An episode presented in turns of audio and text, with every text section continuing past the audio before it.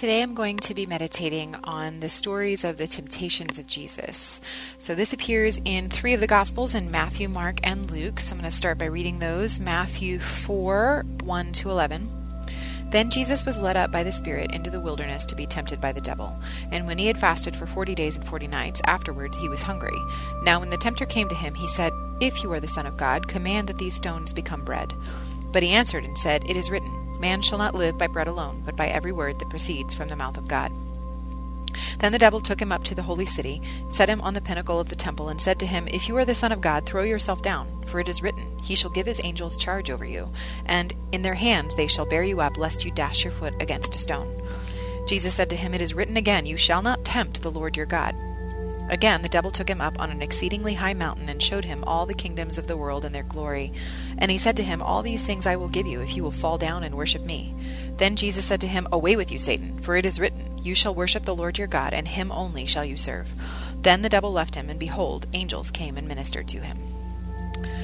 then um, Mark's account is in Mark 1, verses 12 to 13, so there's not a whole lot in this one. Immediately the Spirit drove, so this is right after the John's baptism of him. And it says, verse 12, immediately the Spirit drove him into the wilderness, and he was there in the wilderness forty days, tempted by Satan, and was with the wild beasts, and the angels ministered to him. And then Luke is a little, he elaborates a little bit more. Uh, Luke 4, 1 to 13. Then Jesus, being filled with the Holy Spirit, returned from the Jordan and was led by the Spirit into the wilderness, being tempted for forty days by the devil. And in those days he ate nothing, and afterward, when they had ended, he was hungry. And the devil said to him, If you are the Son of God, command this stone to become bread. But Jesus answered him, saying, It is written, Man shall not live by bread alone, but by every word of God. Then the devil, taking him up on a high mountain, showed him all the kingdoms of the world in a moment of time. And the devil said to him, All this authority I will give you, and their glory, for this has been delivered to me, and I will give it to whomever I wish. Therefore, if you will worship before me, all will be yours. And Jesus answered and said to him, Get behind me, Satan, for it is written, You shall worship the Lord your God, and him only shall you serve. Then he brought him to Jerusalem, set him on the pinnacle of the temple, and said to him, If you are the Son of God, throw yourself down from here. For it is written, He shall give his angels charge over you to keep you, and in their hands they shall bear you up, lest you dash your foot against a stone. And Jesus answered and said to him, It has been said, You shall not tempt the Lord your God. Now when the devil had ended every temptation, he departed from him until an opportune time. Okay, so for the first 30 years of Jesus' life, he did nothing that the gospel writers saw fit to record, save for the one episode where he remained behind at the temple at 12 years of age, listening to the teachers, listening at the teachers' feet and astounding them with his wisdom, and that was told in Luke 2 41 to 52. He otherwise appeared to be a normal young man until he was anointed by the Holy Spirit and received power from on high. This marked the beginning of his ministry. He had the power to do miracles at this point, but he had never yet performed one. Strangely, the first thing the Holy Spirit did was lead him into the wilderness to be tempted by Satan. Matthew tells us that. The Holy Spirit actually intended for the temptations to occur, yet we know that God never leads us into temptation. Matthew 6:13 and James 1:13 tells us that. Jesus was a special case for this too. Why? So, in the retelling that I'm going to get to, Jesus recited to himself the Israelites' journey through the wilderness, believing that in his own time in the wilderness was a par- parallel of theirs. They left Egypt, the life they knew, just as he left his old life of obscurity behind. And this, of course, is my creative license on that. Uh, they had never known before uh, that there was power, and then suddenly they were delivered with great signs and wonders. Then the Lord drove them into the wilderness, where they confronted daily needs and with them temptations to doubt the Lord's goodness and provision. The story in the Old Testament does not record that it was Satan stirring up the people against the Lord, but then the Old Testament had almost no doctrine of Satan. Presumably he was there, though, and the Israelites gave right in every time. In order for Jesus to be our perfect sacrifice and substitute, he needed to be tempted in all ways as we were and yet remain without sin. That's what Hebrews 4:15 tells us. So the first temptation, according to both versions uh, uh, in this story in Matthew and Luke, was turning the stone into bread. This parallels the temptation of the Israelites in the wilderness because a lot of their grumblings against the Lord had to do with lack of food and water. Notice that Satan waited to offer this temptation to Jesus until he had been fasting for 40 days and was literally beginning to starve. So at this point, bread was not a luxury, but it was a legitimate need. Yet he would trust in the Father to provide, or would he trust in the Father to provide or to take matters into his own hands? If he did the latter, it would demonstrate potentially two things lack of trust in God's provision and also doubt in his own identity. It's interesting that Satan begins two of his temptations with, If you are the Son of God. These would not have been temptations if Jesus had no inclination to doubt who he was. Yet after 30 years of doing nothing remarkable, how could he not? Giving into this doubt would have been sin, though, as whatever is not of faith is sin. And Romans 14:23 tells us that, and the root of all sin is unbelief. John tells us that in uh, verse chapter 16, verse 9. The order of the second and third temptations varies in the two accounts in Matthew and Luke, though the content was the same. According to 1 John 2:16, there are only 3 areas in which Satan tempts anyone: the lust of the flesh, the lust of the eyes, and pride of life. The temptation to turn stone into bread was the lust of the flesh, putting the needs of his body above following God. He responded to this temptation by comparing God's word to bread. No doubt this was exactly what the original manna in the wilderness was meant to represent. Pride of life would have been showing off by jumping off the pinnacle of the temple just to prove to the Jews and to himself that he had the power to call angels to his assistance. Satan even tried to twist scripture to convince Jesus to fall for this one, adding to or and omitting portions of Psalm 91 to suit his purposes. Satan's version of Psalm 91 made it sound as though God had had promised carte blanche, complete protection under any and all circumstances. But Jesus understood that his power was not to be spent on his own lusts, and James tells us that in, in chapter 4, verse 3. And indeed, he did not benefit personally from any of the miracles he performed, unless you count taking his portion from the food he multiplied when he fed the 5,000 and the 4,000. Here, too, Jesus responds to the temptation by quoting from Deuteronomy, as he does with all three of them. As Paul tells us, the word is a sword, it is our only offensive weapon against the enemy. That's Ephesians Ephesians 6:17. The last temptation, according to Matthew's account, was the lust of the eyes, as he beheld all that glittered all the glittering kingdoms of the world. Luke's gospel records Satan's assertion, This has been delivered to me, and I give it to whomever I wish. That's Luke 4 6. Notice that Jesus didn't contradict this. The earth and all its kingdoms were Satan's, and they both knew it.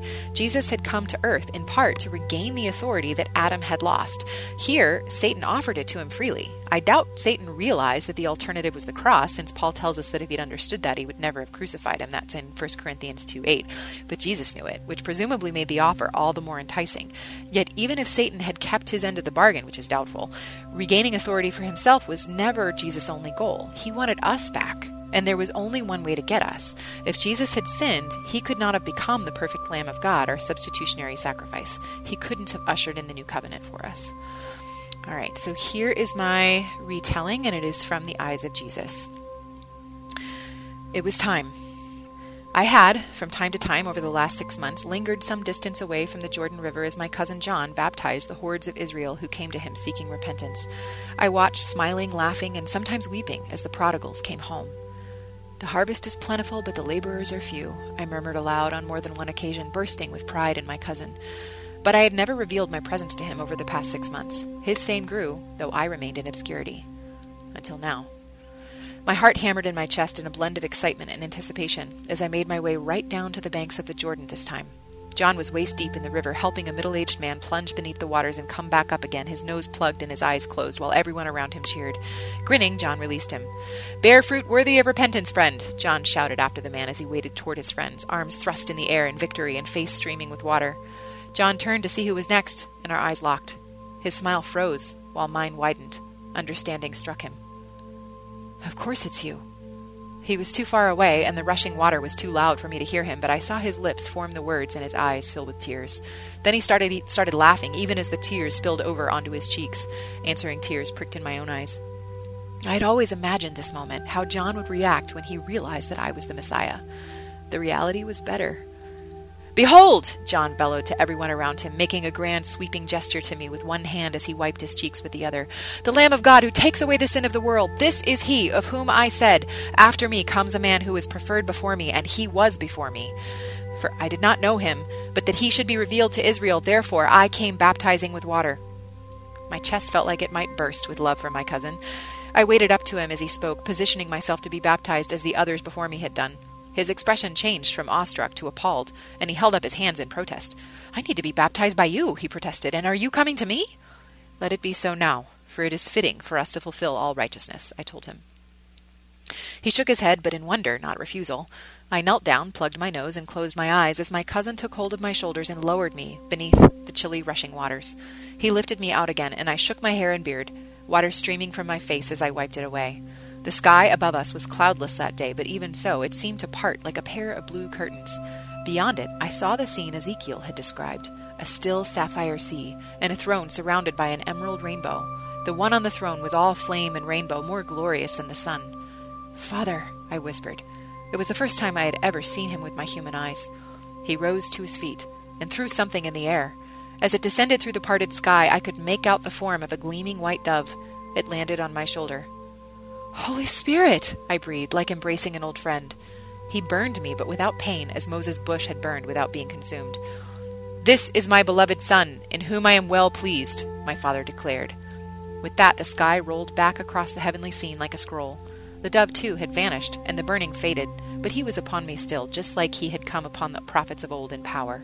I knew he would be with me from now on, until my mission here was complete. I turned to John, curious whether he had seen and heard what I had, or whether that had all just been for me. His awestruck expression, still turned toward the sky, told me all I needed to know. Then he looked back at me. How long have you known? he murmured. I smiled back at him, as far back as I can remember. And yet you never told me. It was an accusation, but then he held up a hand and said, No, no, I understand. It was better this way. I'd have asked far too many questions, though by all rights I should have guessed. He shook his head and added to himself, I must have been intentionally blind until now. It's the most obvious thing in the world. Jesus, where are you going?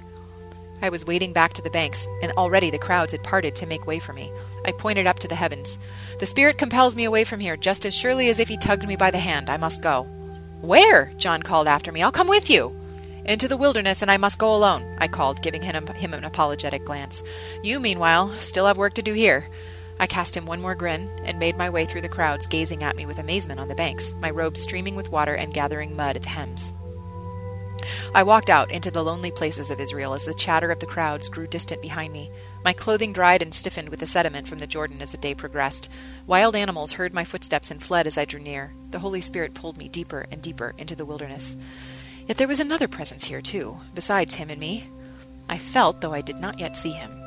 His hatred pulsed all around me like the heat radiating from the sun. It was almost tangible. I made camp that first night after the sun went down and lay my head upon a flat stone for a pillow. I closed my eyes. It was then that I heard the first whispers. You imagined it all, Satan taunted. There was no open heaven, no Father, no Holy Spirit. You suffer from delusions of grandeur. What are you but a poor dead carpenter's son? I huffed and turned over. It just happened today, I said aloud. At least have the decency to wait a few days before you try to make me doubt it. He fell silent for perhaps an hour. Then, when I hovered in that space between sleep and waking, he whispered, You're not the Messiah. You've never done any miracles in your life. John is greater than you are. I groaned, mostly annoyed to be disturbed out of slumber. Aloud, I countered in a voice thick with sleep Born in Bethlehem, of a virgin, from the tribe of Judah, and of the line of David. I was called out of Egypt while Herod massacred the children two and under at the time of my birth. My cousin, also born of a miracle, came in the spirit and power of Elijah and has been my forerunner for six months. I kept quoting prophecies I had fulfilled already until I sensed that Satan had given up for the night. Then I breathed a sigh of relief and drifted off at last. Day and night, this cycle repeated, intensely for the first three days when I was hungriest. By the third day, my hunger receded, and so did the whispers. After that, Satan's daily temptations seemed almost half hearted, and he gave up easily. Isn't that just like you? I panted to him aloud as I crested a hill with a large tree where I could rest in the shade. Not one to waste your efforts in a battle you know you cannot win. I knew I would not feel hunger again for the most part until I literally began to starve, which would happen around day 40. I did not know how long the Holy Spirit intended for me to spend out in the wilderness, though I guessed forty days and nights. That number recurred throughout Scripture. The hardest battle would come near the end, when I was at my weakest, both physically and emotionally. Until then, I walked, I rested, and just when I could stand my thirst no more, I came across streams and springs where I slaked my parched, th- parched tongue. I quoted the Pentateuch to myself aloud. I sang the Psalms, inventing melodies for some of them that had never been set to music in my day. I talked to the Father and to the Holy Spirit, though I got no more audible or miraculous responses as I had in the Jordan. What are you doing out here? What is the point? Satan whispered several weeks in. Symbolism, I informed him, as much for my benefit as for his. The Israelites left their old life in Egypt, were baptized as they passed through the Red Sea, and entered the wilderness, where they learned trust and dependence upon God day by day, despite constant opportunities to doubt. Forty years for them, forty days for me. Then they entered the Promised Land through the Jordan at flood stage. Jordan means destroyer, which symbolizes you, of course. The waters of the destroyer parted and were cut off all the way back to the city called Adam.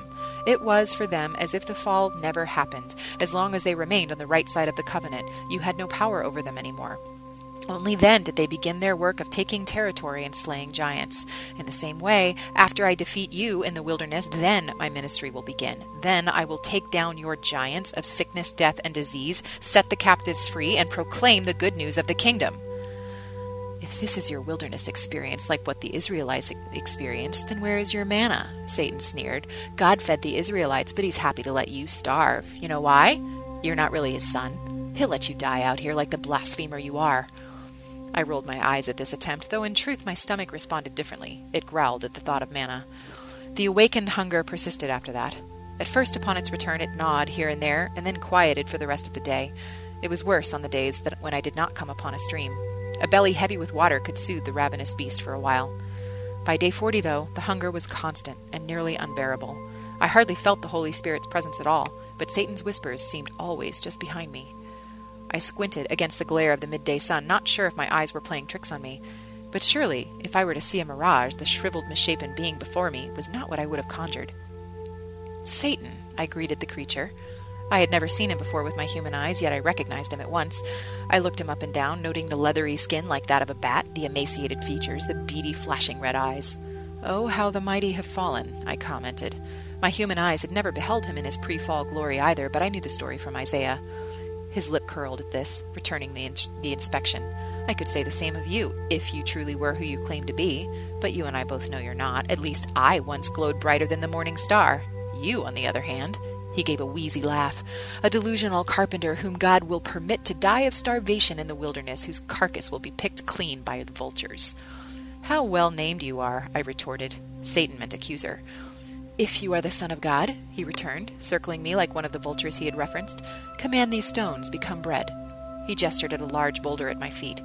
Immediately my stomach gave a, lar- a loud, painful growl. Unbidden, I saw the hot loaf in my mind's eye, dripping with butter sweetened with honey. My mouth flooded with saliva I could ill afford to spare. I was dehydrated enough. But I had not quoted the Pentateuch for forty days and nights for nothing. I knew the stories. God gave Moses the rod that he had used in power to deliver the Israelites from every one of their challenges, and yet he was only to use it as God had prescribed. He could not bring water out of any rock, nor could he do it by any method he chose. When he forgot this, he forfeited his own right to enter the Promised Land. In the same way, the power of the Holy Spirit was mine, but I could not use it when and how I pleased, lest I forfeit my Promised Land.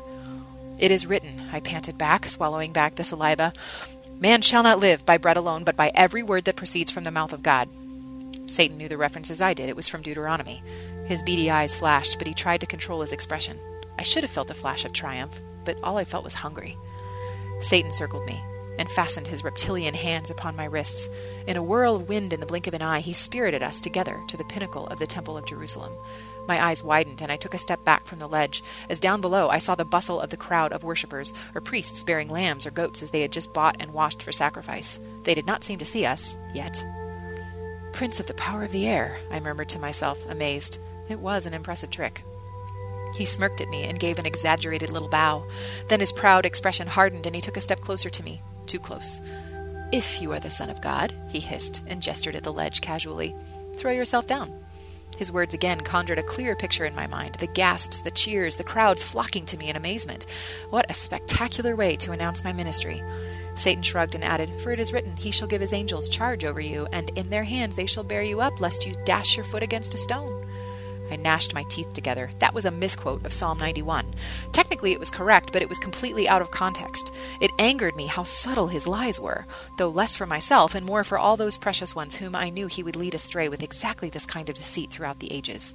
I retorted, It is also written, You shall not tempt the Lord your God. This was also from Deuteronomy. Don't play this game with me, Satan. You think you know the word better than I do? I am the word. You cannot win. Oh, can't I? He whispered back, clutching my wrists in his fists once again.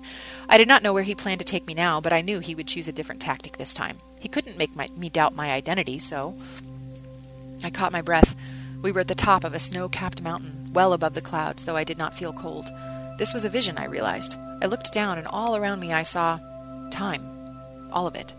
From the beginning to the end, every glittering kingdom of earth merged with one another, their rising and falling, their wealth and their greatness. But even more than this, I saw the people in those kingdoms, great and small, young and old, good and evil. My heart ached. They were why I had come. I longed for them so desperately, my sons and daughters, brothers and sisters, all lost and hopeless and hurting without me. Satan leaned so close to my ear that I could feel his breath upon my neck. All this authority I will give to you, and their glory. It has been delivered to me, and I give it to whomever I wish. If you will fall down and worship me, all will be yours.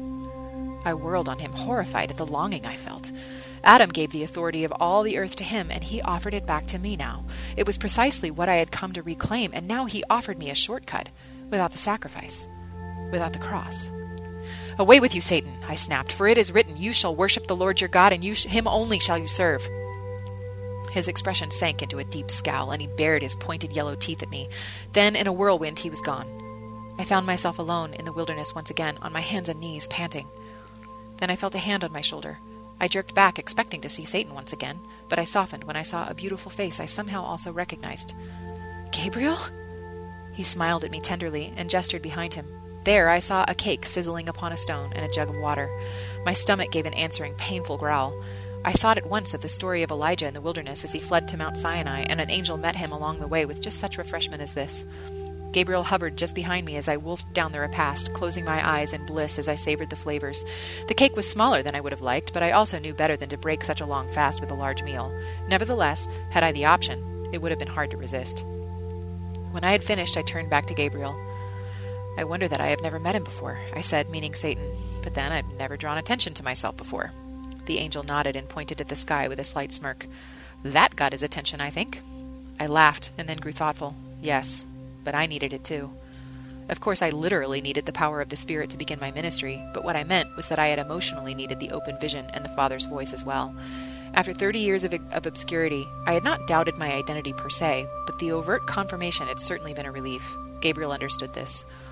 That has always been the struggle, Gabriel agreed. Physical manifestations of power alert Satan to where the battle is. Then he added, He gave up for now, but he'll be back, whenever he thinks you're at your most vulnerable. He's like the Amalekites in that way. I gave a short laugh, catching the reference to the tribe that had first attacked the Israelites in the wilderness by picking off the weak and stragglers among them.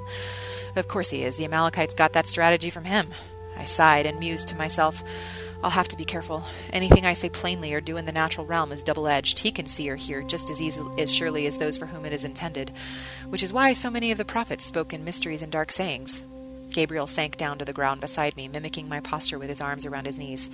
He never understood any of the prophecies about you until it was too late, the angel agreed. Oh, he knew vaguely, of course. Seed of Eve, line of Abraham, that kind of thing. So he did his best to corrupt the earth, keep Abraham's line barren until there were too many of them to bother with that strategy, and then kill or corrupt the Jews in general. But if he could have narrowed it down to your exact line, he shook his head. Even at the time of your birth, the best he could do was inspire Herod to kill all the babies two and under in Israel. He didn't understand that out of Egypt I have called my son, I finished, quoting from Hosea. Gabriel nodded. Right. He was looking for you in the wrong country. The truth was written in black and white, but in a dark saying, I agreed, and bit my lip. I thought of David's seemingly superfluous musical gift of the harp, which turned out to be his ticket into Saul's palace. I, likewise, had a gift for storytelling. Now I understood why. I looked up at Gabriel. I am to teach the people in parables, I realized, so that they may be ever seeing but never perceiving, and ever hearing but never understanding, except for those whose hearts have been prepared to perceive and to understand, Gabriel agreed. By my cousin. I gave a short laugh and then sighed. Even then, I'll have to be careful what I say. He'll be watching me very closely from now on. Gabriel stood and brushed himself off, which was also my cue that it was time to head back to Capernaum. Yes, he said, I dare say Satan won't take his eyes off you for a second from this moment on. So I hope that helped it to come alive for you. Thanks for joining me, and I'll see you next week. What do you do when the world around you is falling apart? It's amazing to me how many people are breathing air. They're going about their business and doing the things you're supposed to do. But if you really ask them, they know that on the inside, they are spiritually and emotionally and relationally dead. If we're not careful, all of us can experience that death. When what we need to do, even as the world around us is falling apart, we need to learn how to march when it would be easier to stay where we are and die. Join me each week on the March or Die Show as we discuss that and so much more.